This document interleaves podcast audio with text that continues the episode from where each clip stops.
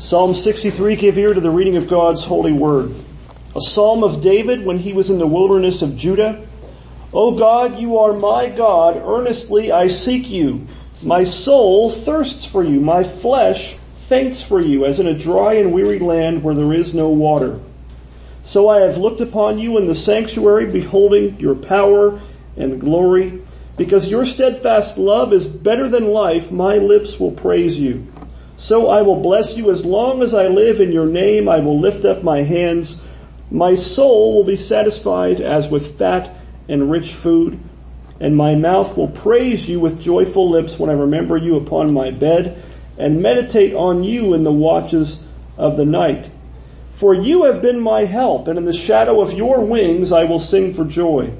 My soul clings to you. Your right hand upholds me. But those who seek to destroy my life shall go down into the depths of the earth. They shall be given over to the power of the sword. They shall be a portion for jackals. But the king shall rejoice in God. All who swear by him shall exult, for the mouths of liars will be stopped. This ends the reading of God's word. You may be seated. Well, man does not live by bread alone, but by every word that proceeds from the mouth of our God. Let's pray and ask him to bless His Word and teach us it this morning. Heavenly Father, thank you once again that you've given us your scriptures, that they are a lamp to our feet and a light to our path, that uh, by it you make yourself known to us, especially through the gospel of your Son, that we might be reconciled to you and have life by your Spirit in Christ. And uh, we pray that you would teach us your word this morning, give us eyes to see and ears to hear great things from your word. Uh, build us up in our faith and convert the lost. For it's in Christ's name that we pray and for his glory. Amen. Well, our text this morning uh, is a psalm of David, as we just read. The title or superscription gives us a small uh, glimpse into his circumstances when he wrote it. And what does it say there? It says he wrote it, quote, when he was in the wilderness of Judah. Now that David was in the wilderness means that he was in dire straits. This wasn't a camping trip. He was in great need. He lacked all the usual comforts of home, including uh, one that we might not think of, but he clearly talks about it, that he was missing out on the public worship of God's people and the means of grace there in the tabernacle. And that was something that weighed on him. And Charles Spurgeon, uh, already mentioned this morning uh, by Rob, he says of this, of this particular psalm, he says, David did not leave off singing because he was in the wilderness.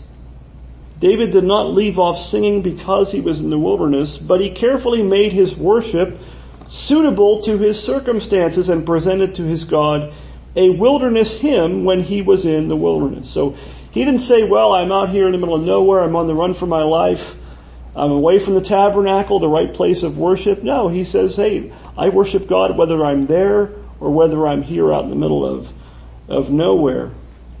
Isn't it comforting to us to know that our God, our God, has given us, uh, by the pen of his servant uh, David, a psalm that we too can sing in our wilderness times. Wilderness times aren't times that we stop worshiping our God. He hasn't left us, God hasn't left us unequipped or unprepared to worship Him when we find ourselves like David in a dry and weary land. Like David, you and I don't have to leave off singing when we're in the wilderness. Matthew Henry, that great Puritan Bible commentator, also writes of this psalm. He says, the best and dearest of God's saints and servants may sometimes have their lot cast in a wilderness, which speaks them lonely and solitary, desolate and afflicted, wanting, wandering and unsettled, and quite at a loss uh, what to do with themselves. But even then, even then, it is our duty and interest to keep up a cheerful communion with God we still, what, what is the first question of the shorter catechism? What's the chief end of man? What is it? To glorify God and to enjoy Him forever. Even, even in the wilderness, we are called to glorify and enjoy God, even when in a time of trial in the wilderness. Now, even if, if you may be now in a, in a kind of wilderness in your life, not a literal one, obviously, you might be, uh, you know, wildernesses take many, many kinds of forms, many different uh, forms. And if you find yourself possibly enduring a time of spiritual dryness, we all go through those from time to time. If that describes you this morning, this psalm has a word or two of instruction for you and for me. And maybe at this time you're not presently in that kind of a condition. Maybe you read that, that, you know, superscription about the wilderness and you think, well, that doesn't really sound like me right now. But even if that's the case, even if by God's grace you're not presently in that condition, uh, you might one day soon. And so read this psalm and take this psalm to heart to prepare you uh, for how you might be prepared in advance, how you might worship God in a time of wilderness in your own life as well. This this text does not, in my opinion, divide itself up neatly into an outline as the previous psalm that we looked at last month did. Uh, but I found at least three clear themes that I think run throughout this psalm and are the focus of this psalm. And so we're going to look at those, Lord willing, in this order. We're going to see first the pursuit of God. The desire for God, the pursuit of God. The second one, the love of our God. And thirdly, the praise of our God. So the pursuit of our God, the love of our God, and the praise of our God. The first thing we find, I think, in the psalm is right at the beginning in verse 1, and that's the pursuit of God, the desire for God. And not just the pursuit of God, but one key word, the pursuit of our God. The pursuit of our God. Look at verse 1. David says, O God, you are my God. Earnestly or early I seek you. My soul thirsts for you. My flesh faints for you as in a dry and weary land where there is no water. Now remember, David was in the wilderness, a, a literal wilderness, right? Uh, he was probably in a place that really was a dry and weary land that had no water. But that wasn't, that really wasn't his focus, was it? It's almost as if that outward circumstance of being in the wilderness with no water and things reminded him of his deeper need, of his deeper and spiritual wilderness that at times he was in, maybe even at this time when he wrote the psalm. No doubt he was in need of actual water. Again, this wasn't, this wasn't a sanctified camping trip. He needed water to sustain his life. But was water, as much as he needed it to live, was water his greatest thirst? It would have been my greatest thirst, at least would have been the one on my mind the most, but it wasn't his. David's greatest thirst was a thirst of his soul. His thirst was for God himself. David's greatest desire, even in a time of great trial and affliction, his greatest desire was for God. His God. That's what David wanted more than anything else, more than even his outward circumstances being fixed or alleviated. Now put yourself in David's shoes. If you were in that kind of a situation, what would your prayer be? I know what mine would probably be. It wouldn't be the same as David's. It wouldn't be right. Most of us would probably pray for a quick solution to our problems, a quick resolution to our misery that we have in our outward circumstances. Nothing wrong with praying for that. But would it be the first thing? That would probably be the first thing that I would pray for. That's not what David does, does, is it? Is that where David begins? Does David say, hey God, I'm in trouble, fix it? Doesn't mean he didn't pray for that, but he, he prayed for God himself. His thoughts and his prayers, his desires turned to God himself first before he turns, before he turned to God's blessings and God's help. Notice David doesn't just desire and pursue after God, but he says, my God in verse 1. You know, sometimes those little, little tiny words, these personal pronouns, uh, are the key. I think the personal pronouns you find in this psalm are at the very heart of the psalm. They're the key to understanding this psalm rightly. Eleven times in the psalm, David uses the word my here. This is personal for him. His, his God wasn't just God, it was my God. It wasn't just that David had a desire for God, his soul, his mouth, his lips. He's, he's really uh, pursuing God with all that he is there. In verse 1 he says, you are my God. No less than 17 times in the psalm, in only 11 verses, David refers to God by saying you or your. If you read the psalm, it's like, it's like a drumbeat. You, you, you, your, your, your, all throughout the psalm. The psalm, he's, he's focused on God, and it's reflected in what he says throughout the psalm. You know, that's, that's where a true hunger and thirst after God has to start. Is God your God? Can you, can you rightly call God, not just God, which He is, can you call him your God? Can you call upon him as your God? You know, it could be that that's the real reason if you find that you don't have a hunger and thirst after God is because God isn't yet your God. You haven't been reconciled to Him through faith in Christ. You're still estranged from God and in your sins. You and I will never pursue God or hunger and thirst after God with all of our being unless we're first reconciled to Him by faith in Christ. We have to be convinced and assured that God is, is, is right, that we are right with Him, that He is our God and we are at peace with Him before we would ever dare to pursue Him. We'd be like, as we read in this morning in Exodus and like what Rob read, even in Hebrews, we'd be like at the, at the foot of that mountain, afraid to come near unless we know our God is reconciled to us. You know, the vast majority of people on this earth, even many professing Christians, make all kinds of other things their life's pursuit. They hunger and thirst after all kinds of things that can never really satisfy their hearts and their souls. People try to find meaning, peace, and satisfaction in all kinds of things like possessions, like money, but money and possessions, as important as they may be, can never be enough. How much money is enough? We always want just what? Just a little bit more. It's never really enough. That's why Jesus said in Matthew 16, 26, what will it profit a man if he gains the what? The whole world if you have everything, what does it profit if a man, a man if he gains the whole world and loses or forfeits his soul? Or what shall a man give in exchange for his soul? What's he saying? He's saying your soul, your eternal soul is of more value than all the things on this earth. The world is never enough.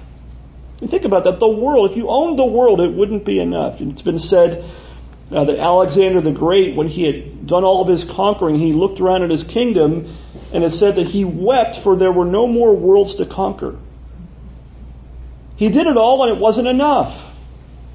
It wasn't nearly enough. It did not satisfy the hunger of his soul because that wasn't what he was made for. People try to find meaning, peace, and satisfaction in entertainment. But those things are never enough either. Some of you know that I have the, uh, one of my many flaws is I'm a sports fan. And I'm a long-suffering Philadelphia sports fan. Last February, I even know the date, February 4th, 2018, my, my particular football team, the Philadelphia Eagles, finally won the Super Bowl. For the first time in my entire life, they finally, you know, 50 plus years on this earth, and all that waiting, they finally gave me one Super Bowl uh, to to celebrate. And, you know, I won't lie, I was pretty happy about that. My household, for the most part, was pretty happy about that. But that happiness lingered for a while. It, it, it didn't go away after a week. I was still pretty, you know, happy and grinning a few weeks and even months uh, later. Uh, but here we are not even a year later and they look to be on the verge of missing the playoffs and the, that, that kind of giddiness and ha- it's kind of gone. It's what have you done for me lately? It doesn't, it doesn't last. It doesn't fulfill. And thinking about entertainment, I think it, it saddens me that many churches have bought into the idol of entertainment. They sought to model the worship of our God after secular entertainment. Prayer and worship, Rob mentioned that uh, when he was up here a little while ago. Prayer and worship is often abbreviated, if not absent entirely. Why is that? I think because it's not entertaining. It's off-putting. It's not what people want to see or be involved in. The whole counsel of God is often exchanged for a superficial pep talk from a wannabe life coach. Instead of letting the Word of God dwell on us richly in our singing, through praise and having the Word of God in our praise, we often turn the church and the worship of the church into some kind of a rock concert as if we're bored by God. David wasn't bored by God. We should not be bored by God. And we should not change the worship of a holy God who is a consuming fire into something because we think people might be bored and might not want to attend upon the worship of God. People also try to find meaning, peace, and satisfaction in the pursuit of pleasure. What does Hebrews 11:25 talk about? It talks about the pleasures of sin for a season in the King James version. Well, the, the pleasures of sin for a season are just that. They, oh, there's pleasure to it, but it's for what? It's for a season and it's sinful on top of that. They are temporary at best. They aren't fulfilling. They bring many a bitter consequence in this life. They bring many regrets, not to mention shutting you out of the kingdom of God forever if you do not repent and turn to Christ by faith for salvation from them. Such things, as well as many others, promise us peace and satisfaction in our lives, but they can never begin to deliver. And why is that? Why, why is it impossible for possessions and pleasure and power and all these things that we think are so important? Why is it impossible for them to satisfy? It's because if I can quote St. Augustine, one of the opening things he says in his book called the Confessions, he says, Thou hast made us for thyself and our hearts are restless until we find our rest in thee. We're not made for those things. Those things are small change. We, the things that we think are so important really aren't. When we can have God and yet we settle for smaller things that don't satisfy. We must make God himself our desire. We have to make God our desire more than the blessings of God. You know, I don't know about you, but I confess that very often I, I want God's blessings without thinking about wanting God himself. It's almost as if sometimes we'd be satisfied with the blessings without having God at all. That should never be the case. It reminds me of the story in Exodus chapter 33 where we read the following. Exodus 33 verses 1 through 3. The Lord, it says, the Lord said to Moses, Depart, go up from here, you and the people whom you have brought up out of the land of Egypt, to the land of which I swore to Abraham, Isaac, and Jacob, saying, To your offspring I will give it. God says, I will send an angel before you, and I will drive out the Canaanites, the Amorites, the Hittites, the Perizzites, the Hivites, and the Jebusites. Go up to a land flowing with milk and honey.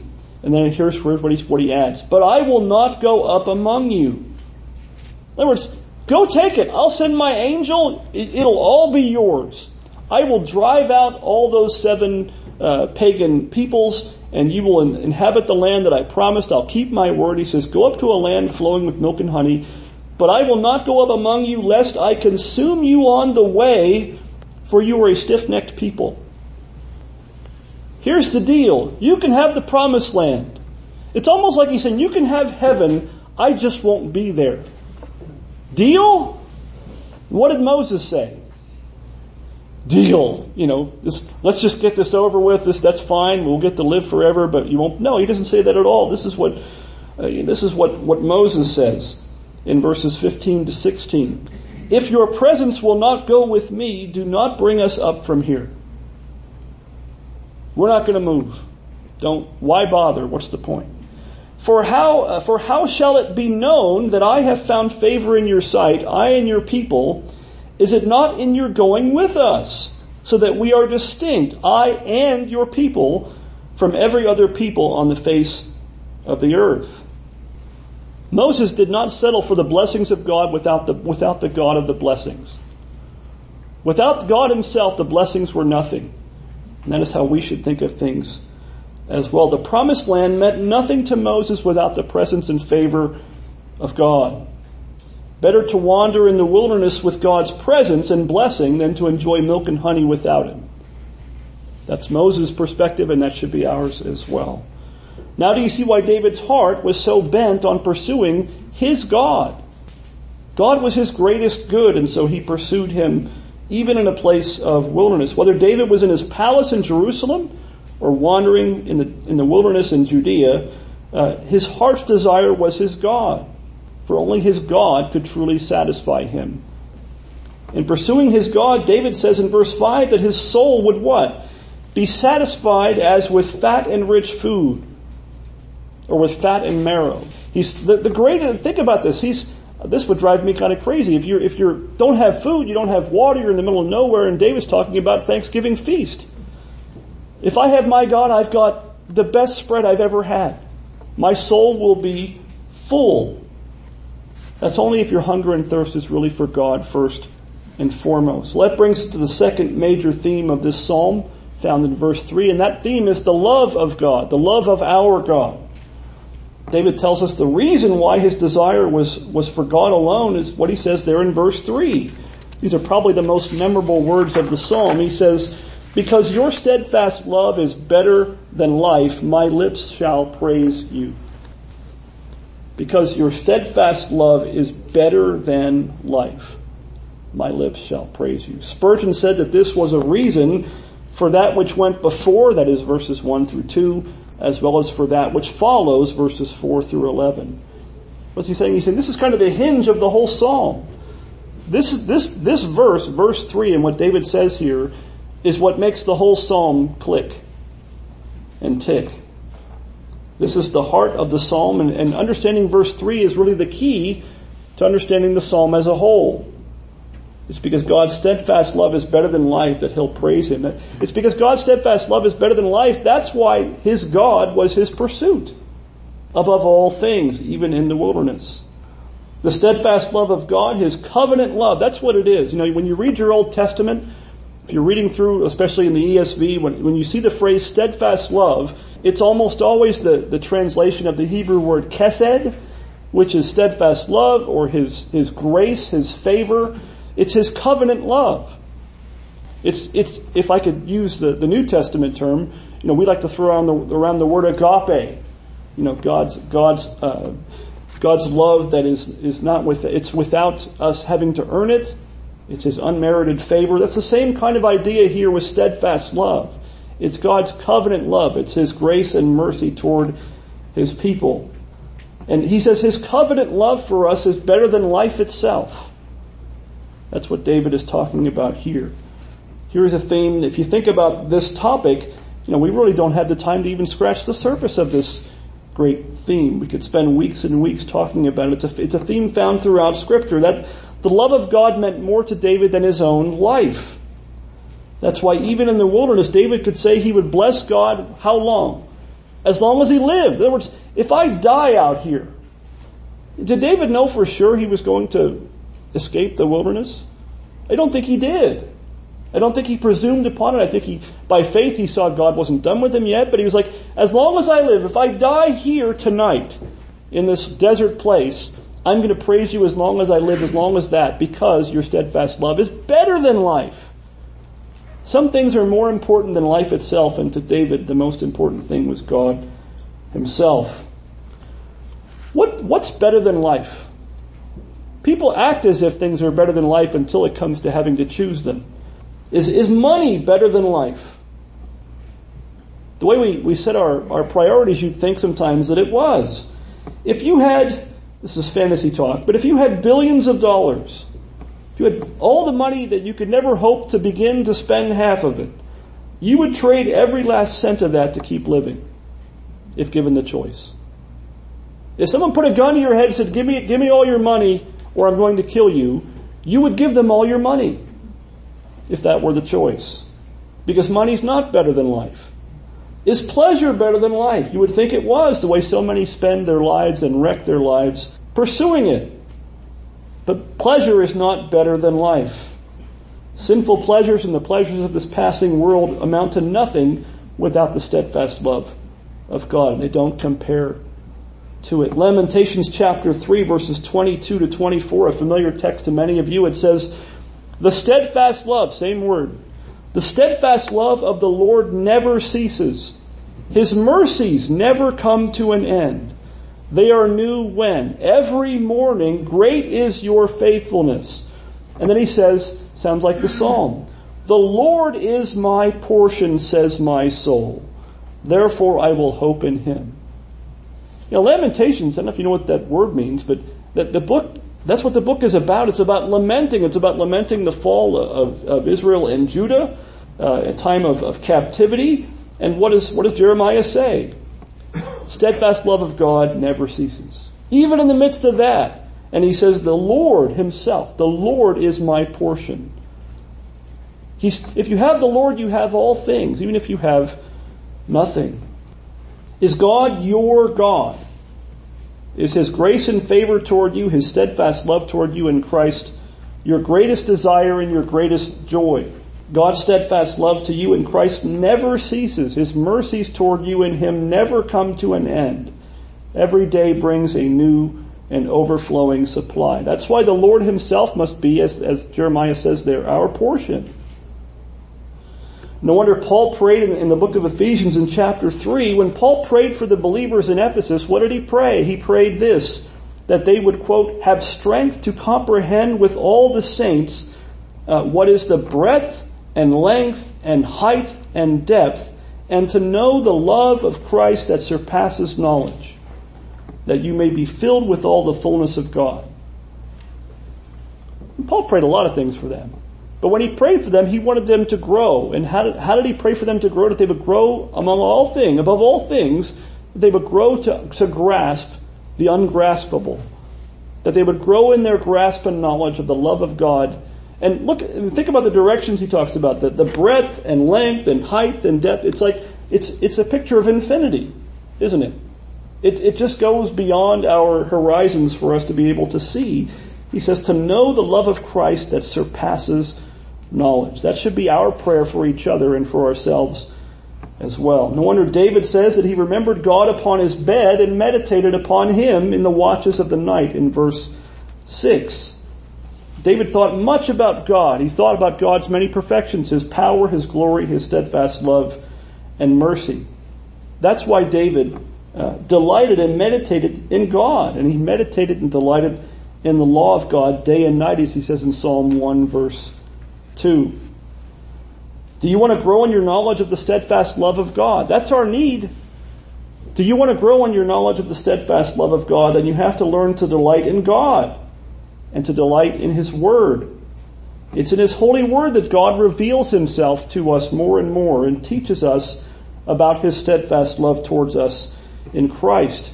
There are so many passages about this great topic, I, I almost don't even know where to begin, but I've listed a few brief passages uh, just to get us started. First John, these are in no particular order. First John 4, 9 through 10, what does he say there?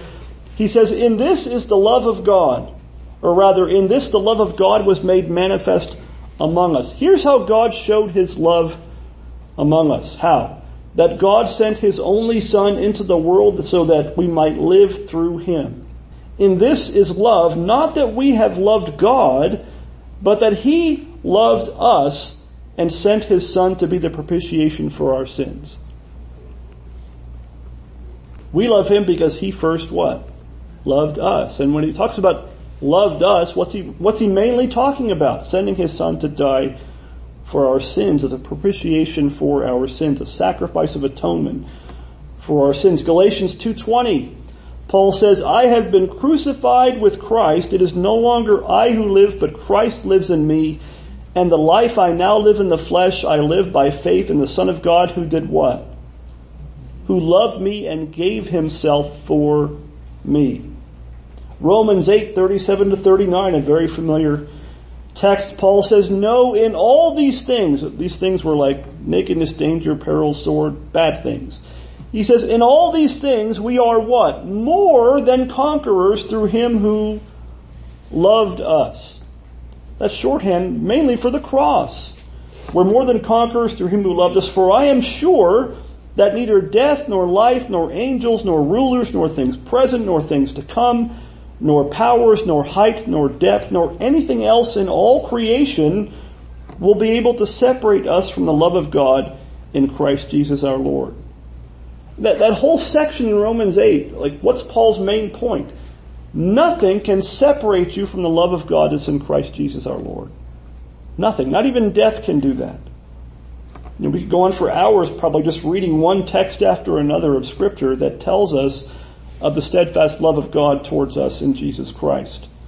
Brothers and sisters, remember these things in the morning. When you get out of bed in the morning with your coffee, meditate on them in the watches of the night. If you have trouble sleeping, think on God. Think on His steadfast love to you as taught to you in the scriptures and the Word of God. Don't just look at the scriptures, look at God's providence in your life. I know most of us, maybe, maybe, maybe none of you keep diaries. I know everybody used to do that. But look back on, on the past days and years of your life and God's great faithfulness to you in the past. And learn from that. Remind yourself of that. We're going to look at that, do that very thing at the table here shortly of the Lord's Supper. It's reminding us of the steadfast love of God uh, that, that, can, that nothing can separate us from in Jesus Christ. And that brings us at least briefly to the third theme of the psalm, which is also found throughout Psalm 63, and that's the praise of our God. If God is our great desire and if his steadfast love to us in Christ is the cause for that great desire of Him that it should be, that should also lead us to praising our God. For his steadfast love. Psalm 136 verse 1 says, Give thanks to the Lord for he is, for he is good. Why? For his steadfast love endures forever. That psalm, he repeats it over and over and over again. For his steadfast love endures forever. Why do we give thanks to God? Because his steadfast love to us endures forever. The more you and I grasp and remember the love and grace of our God and Jesus Christ towards us, the more the lesser things of this life will fade from you, from view, and the more we will learn to praise Him above all else. If we prize God, we will praise God. That's what David does here in this psalm. And if that's the case like David, you too will praise him with your lips, verse 3. You will lift up your hands at his name, verse 4. Your soul will be satisfied, verse 5. Your mouth will praise him, verse 5. The love of God leads us to praise him with all of our being. David, David isn't just his soul, it's his flesh. It's his body and soul. Everything that made up David, that made David what it was, he would use to praise God for his steadfast love toward him. Even in the wilderness, everything in David, everything within him, praised God for his steadfast love. Such seeking after and praising of our God is also life changing. Praise is not just some kind of add-on. It should be the thing that, that, that drives our lives. It changes our lives. It leads us to live life in the light of the steadfast love of God. And that's what enables us, as David did here, to endure affliction for the name of Christ. David was enduring affliction in the wilderness because of his faithfulness to his Savior. And yet what does he do in the last two verses? He looks upon them in triumph. Why? Because of the steadfast love of God. He says, those who seek to destroy my life, verse 9, shall go down into the depths of the earth. They shall be given over to the power of the sword. They shall be a portion of jackals. But the king shall rejoice in God. All who swear by him shall exalt the mouths, for the mouths of liars will be stopped. That's Romans 8:37 in different words. David knew he was more than a conqueror through him who loved him. And we can know the same thing. We are more than conquerors through him who loved us. And because of that, we too will rejoice in God and exult in him, as David says. Amen. Let's, let's pray. Lord our God, we give you praise and thanks that in Christ, by your great mercy and grace and steadfast love to us, your covenant love to us as your people, uh, that we can call you not just God, but our God, that we can call upon you as our Heavenly Father, our Savior, our Sanctifier, that your steadfast love is better than life, that nothing in all of creation can separate us from your steadfast love, that your mercies are new every morning, all these things, Lord, we give you praise and thanks for them, Lord. Uh, we ask that you would work in us by your Spirit, that you would revive each one of us, revive us as individuals, and even as a church, that we might not set our affections on lesser things, that we would keep our eyes on you, that we would seek you above all things and meditate upon your steadfast love to us in Christ. Fill our hearts with your spirit. And even as Paul said in Ephesians 3, that you would help us to grasp the love of God, the height, the depth, the length, and width of the love of God uh, in Christ that passes all understanding, that we might be filled with the fullness of God. We pray that you would change our hearts Help us to, to love you above all things and to seek to know better and better your great love for us in Christ. And we pray that if anybody here does not yet know you, if anybody here this morning is still in their sins and cannot rightly call upon you as their God, that you might make today the day of their salvation, that they would look to Jesus Christ by faith, turn from their sins and look to Him and have life in His name and be able to from, from this day forth call upon you as their God and their Savior and their King. We pray all of this in the matchless and powerful name of Christ our Lord, who loved us and gave himself for us. Amen.